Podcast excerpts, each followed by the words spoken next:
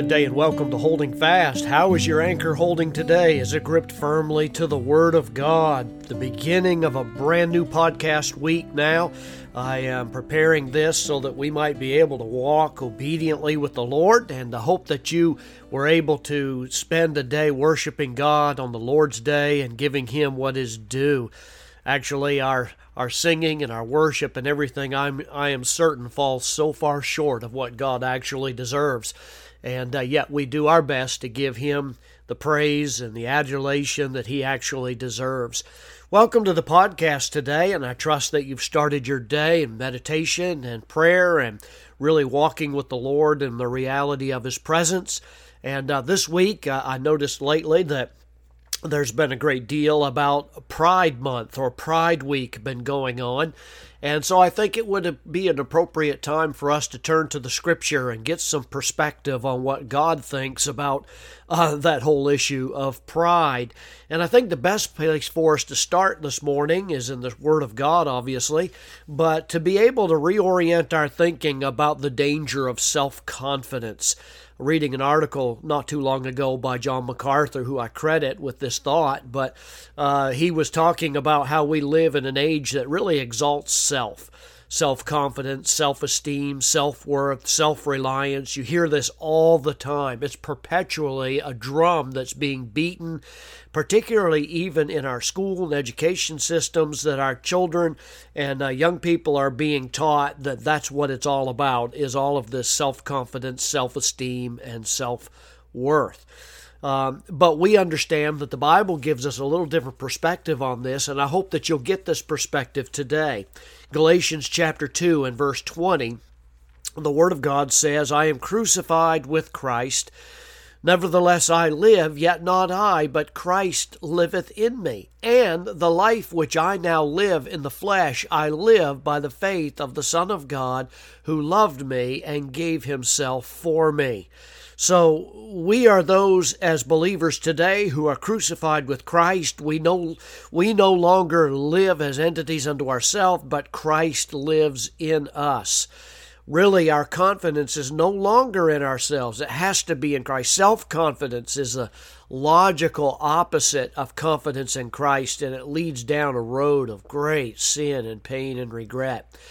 I don't think that that's anywhere any better illustrated than in the life of of uh, Peter, particularly Peter's denial of Christ. It's an illustration, I think, of several causes of uh, and consequences of self confidence. And I Peter I believe Peter had an overabundance of that, and I believe there's instruction there in the Bible to help us to stave off those things that are going to cause us to have such spiritual shipwrecks and str- struggles in our lives. In Mark chapter 14, verse 66 through 72, 66 to the end of the chapter, uh, you have a record of Jesus' trial uh, it's a narrative of this uh, monkey trial or this false trial that Jesus was being put through. It was in the priestly home of Annas and his uh, son in law Caiaphas. They were co high priests at that particular time. We read in the Bible there, you can look at it yourself, but Peter uh, actually had separated from uh, the Lord there in the Garden of Gethsemane as he had been taken under arrest, and Peter and the other disciples, of course, had fled at that time. And the Bible tells us, though, that he had made his way into the courtyard of the house. It was a large, you can go there and visit it today. It was a large backyard type courtyard and he was literally trying to blend in by warming himself by a fire with other people that were gathered. And for the next two hours while Jesus was on trial, uh, Peter was close by. And it wasn't very long, and a servant girl happened to come along. And when she did so, she told Peter that I've seen you with Jesus. And of course, Peter denied that. He moved in closer to the porch, and Peter again denied her, it seemed like it was a constant accusation that he had been with Jesus.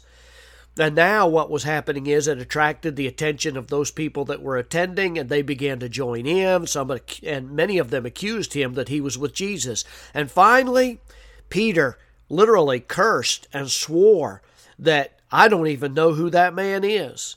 And immediately we're told the Bible's, uh, by the Bible that the, uh, the rooster crowed, and Peter remembered that Jesus had told him, Before a rooster crows twice, you will deny me three times. Well, when Peter denied Christ for the third time, the rooster crowed.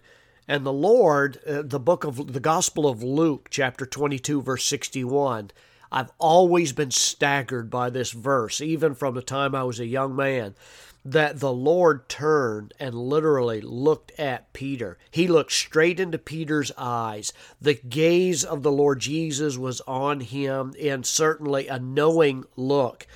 Uh, I don't know if his trial had ended at that point, or maybe it was in the middle, and Jesus was just had his mind on Peter's circumstance rather than the false accusations that were given against him.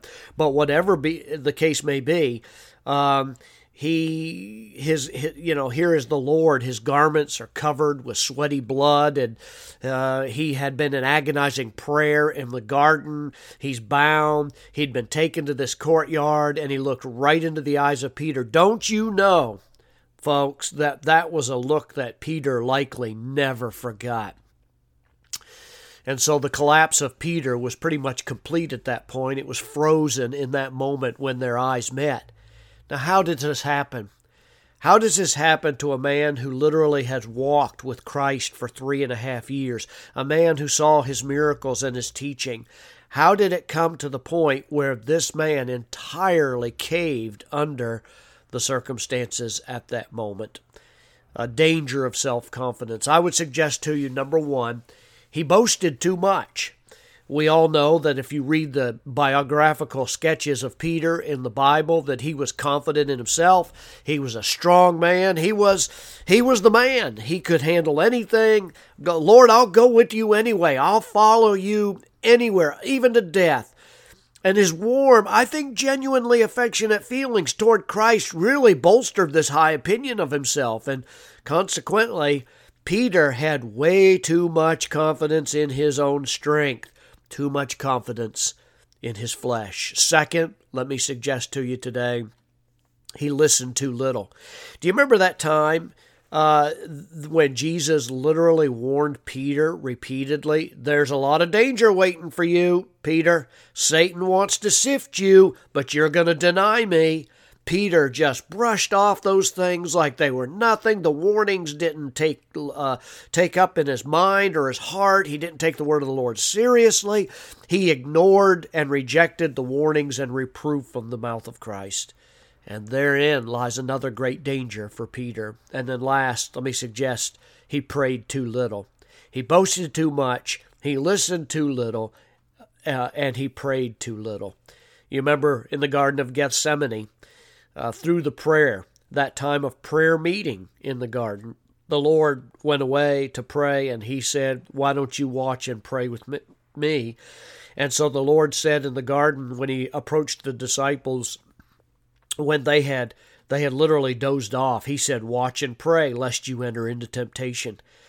Jesus taught Peter in the disciples' prayer to pray, Lead us not into temptation, but deliver us from evil.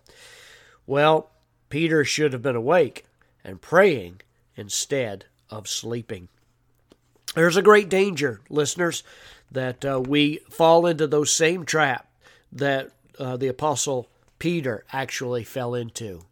I want to look at this a little bit more in the next podcast, so don't forget to listen in to the tomorrow's podcast so that we might be able to make better sense out of Peter's denial and the real danger of self confidence and where it can lead you as a believer in Christ. Walk with the Lord, avoid those things uh, that Peter stumbled over, and walk with Christ. God bless you. Trust in Him.